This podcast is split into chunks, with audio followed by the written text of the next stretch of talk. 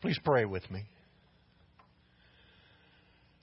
Father, may every word that I speak have first been your thought, the word from your heart and mind. In Jesus' name, amen. Please be seated.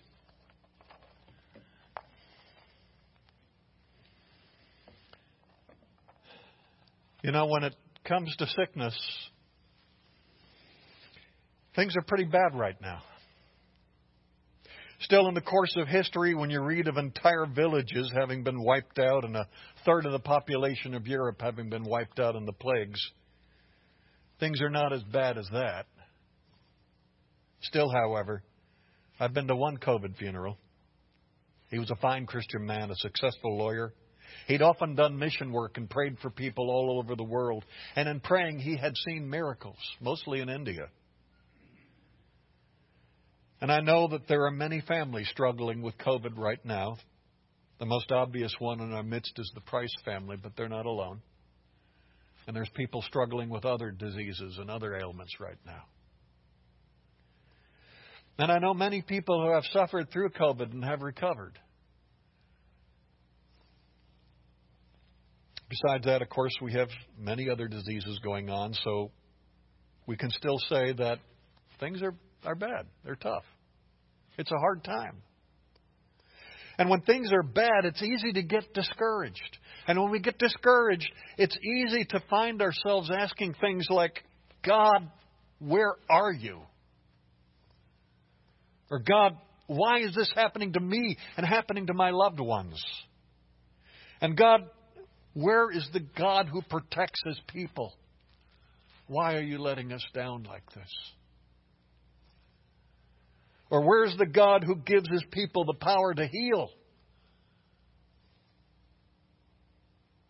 Or God, why are people, people whom you love, and people who love you getting sick, and some are dying?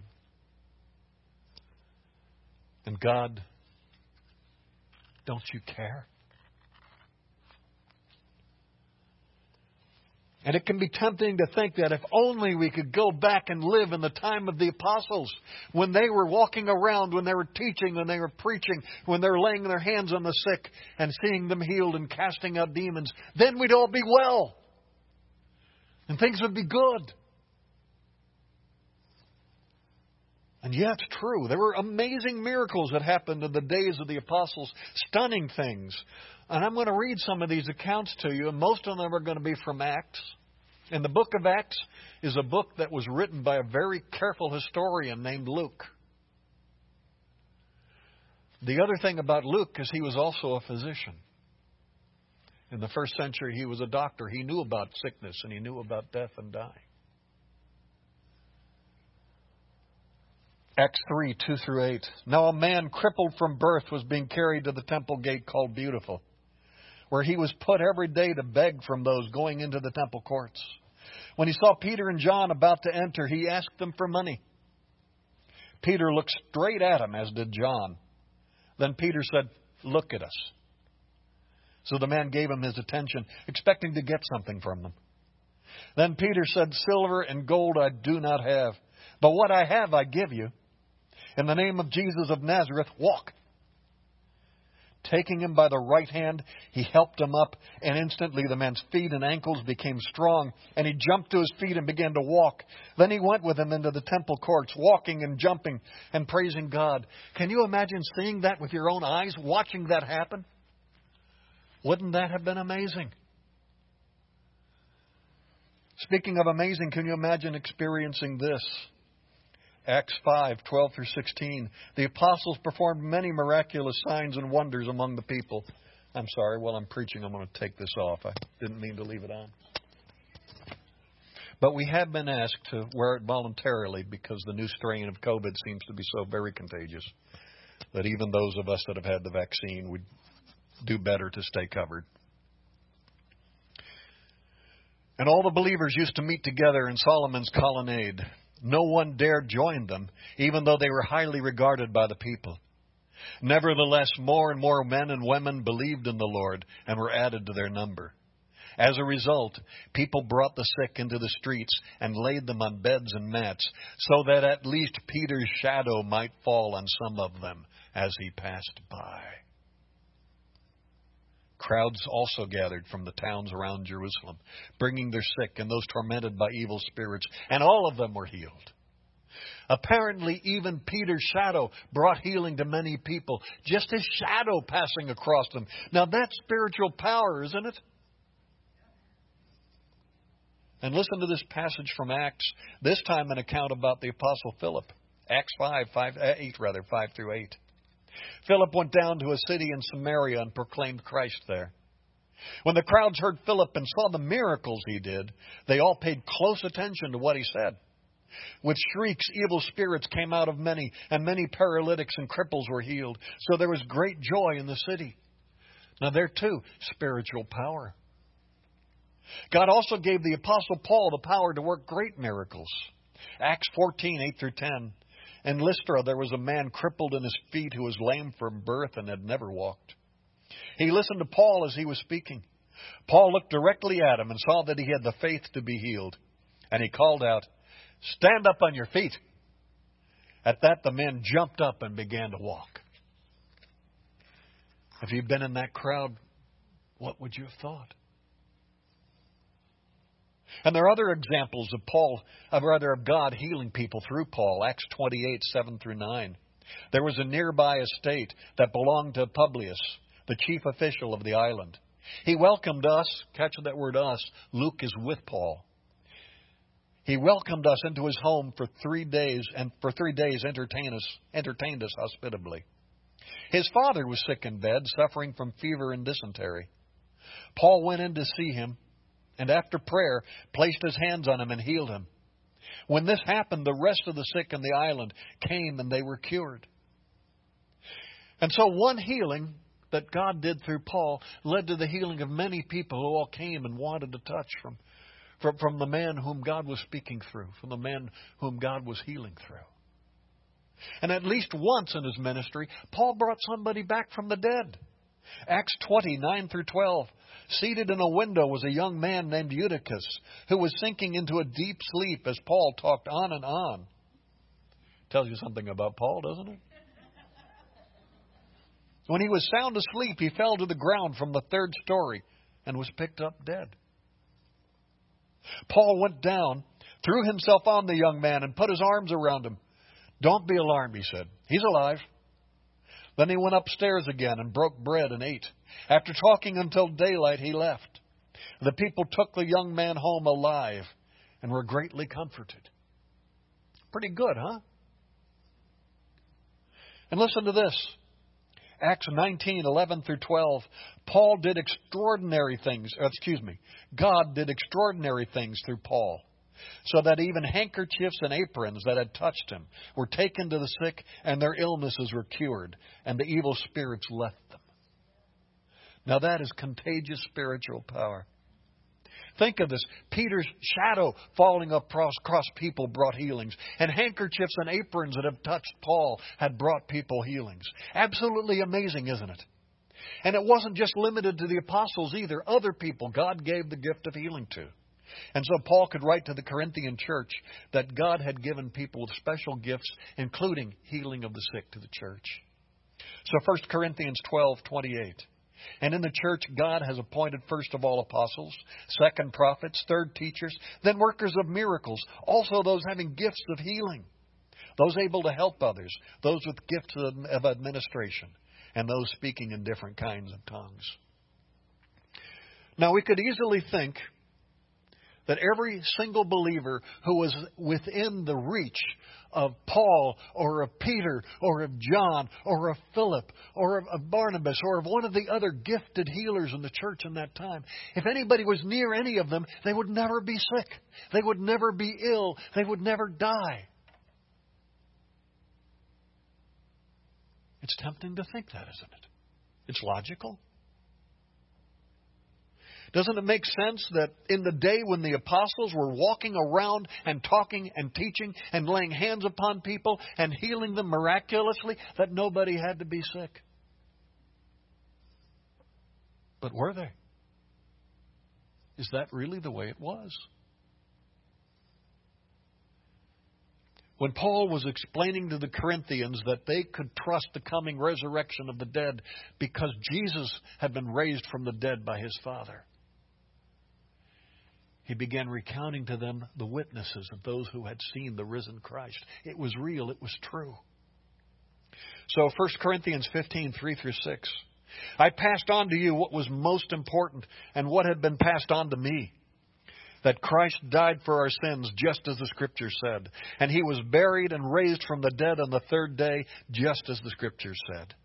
He was seen by Peter and then by the twelve, and after that he was seen by more than 500 of his followers at one time, most of whom are still alive, but though some have died, some have died? In the days of the apostles, some had died? Really? How'd that happen? Now, wait a minute. These are not just ordinary believers. These are people that were critical to the, the, the, propagation of the gospel because they had seen Jesus alive after he'd been crucified, after he had been raised from the dead.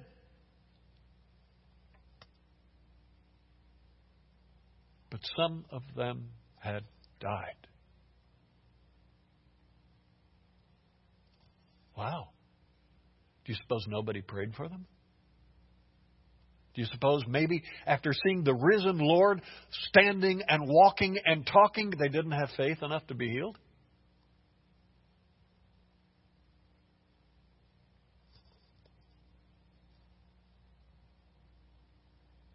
Doesn't make sense, does it? Listen also to these words that Paul wrote to the church in Thessalonica. And now, dear brother, uh, 1 Thessalonians 4:13. And now, dear brothers and sisters, we want you to know what will happen to the believers who have died, so that you will not grieve like people who have no hope. For since we believe that Jesus died and was raised again to life again, we also believe that when Jesus returns, God will bring back with him the believers who have died.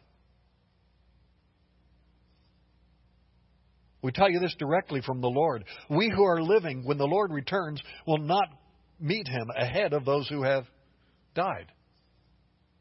For the Lord himself will come down from heaven with a commanding shout, with the voice of the archangels, and with a trumpet call of God. First, the believers who have died will rise from their graves. Now, this is a great and powerful message about a certain hope in the resurrection. But Paul is writing this at a time when he and the other apostles are still walking around and still able to lay hands on people. And besides that, there are other people with the gift of healing. So, why were people dying?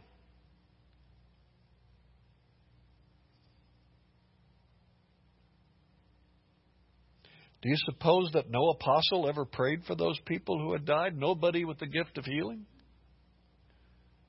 Nobody prayed for them afterwards so they could be resurrected? I mean, resuscitated? In that mighty time, in that mighty season of God working great miracle after miracle through the believers, no one seems to have had a need to explain why some people died.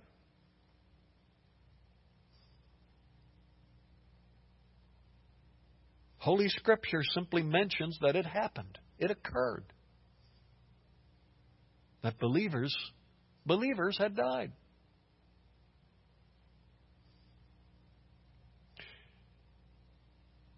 In his letter to the church of Philippi, Paul wrote something very touching about a special friend of his. It's Philippians chapter 2, verse 25 through 30. He writes, But I think it necessary to send back to you Epaphroditus, my brother, fellow worker and fellow soldier, who's also your messenger, whom you sent to take care of my needs. For he longs for all of you and is distressed because you heard that he was ill. Indeed, he was ill and almost died. But God had mercy on him. And not on him only, but also on me to spare me sorrow upon sorrow. Therefore, I'm all the more eager to send him, so that when you see him again, you may be glad and I may have less anxiety.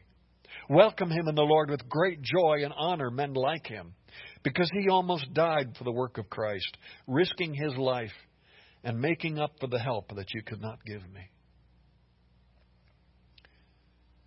Epaphroditus is a man who was so dear to Paul that Paul called him his brother and his fellow worker. He called him a fellow soldier for Christ. Pretty high praise, don't you think, from the Apostle Paul? Epaphroditus had been on a mission from the Philippian church. He'd been on a mission from God to come and be a help to Paul. He had been with Paul. He was doing God's will. And he got sick. In the midst of that God obeying mission, in the very company and the presence of the Apostle Paul, he got sick. And Paul, writing, says he almost died. Now, how'd that happen? Is it possible that Paul, who healed the sick, who had raised the dead, who had cast out demons, didn't have faith enough to heal?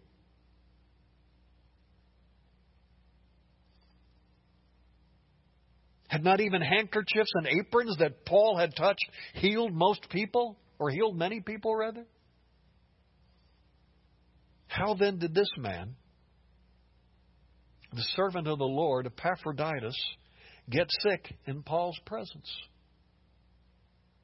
How is it that he almost died in Paul's presence? Was there no faith left in that room, that cell where Paul was being held? Was it just a bad week?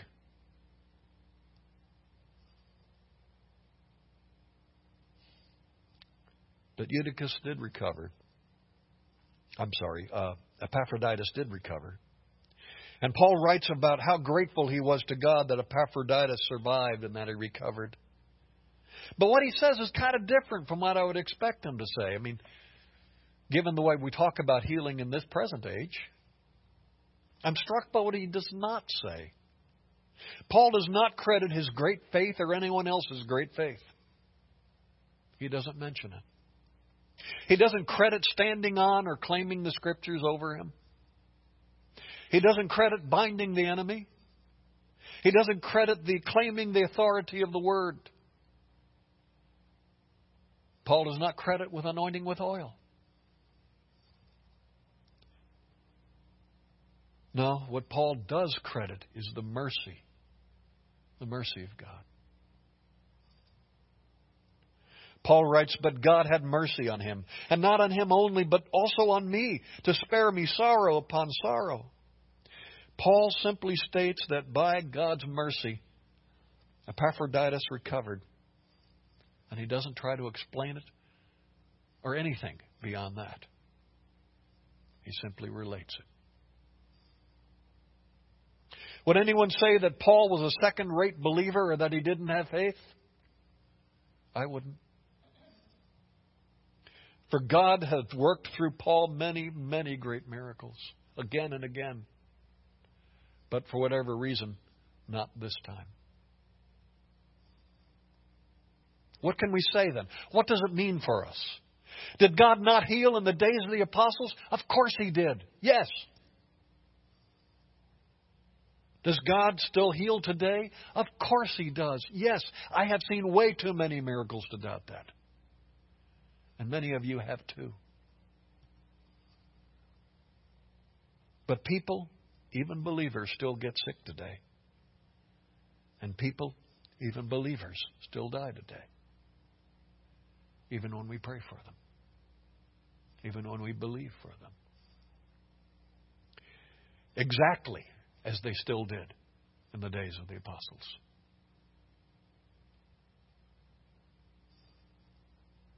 Holy Scripture tells us that death will be the very last enemy to be destroyed. And I have no doubt that when that time comes, death's handmaiden sickness will share the same fate and also be destroyed once and for all. And when there's a healing, it's a breaking in of that final day. When there's a resuscitation, a resurrection, eh, a bringing back to life from the dead, it's a breaking in of that final day that's not fully yet here.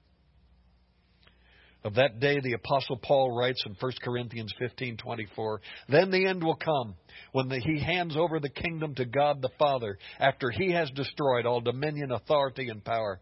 For he must reign until he has put all enemies under his feet. The last enemy to be destroyed is death." Just a few days ago, maybe a week ago, Anne Graham Lotz, Billy Graham's daughter, asked for prayer as her son, Billy Graham's grandson, was in the ICU with COVID on a ventilator.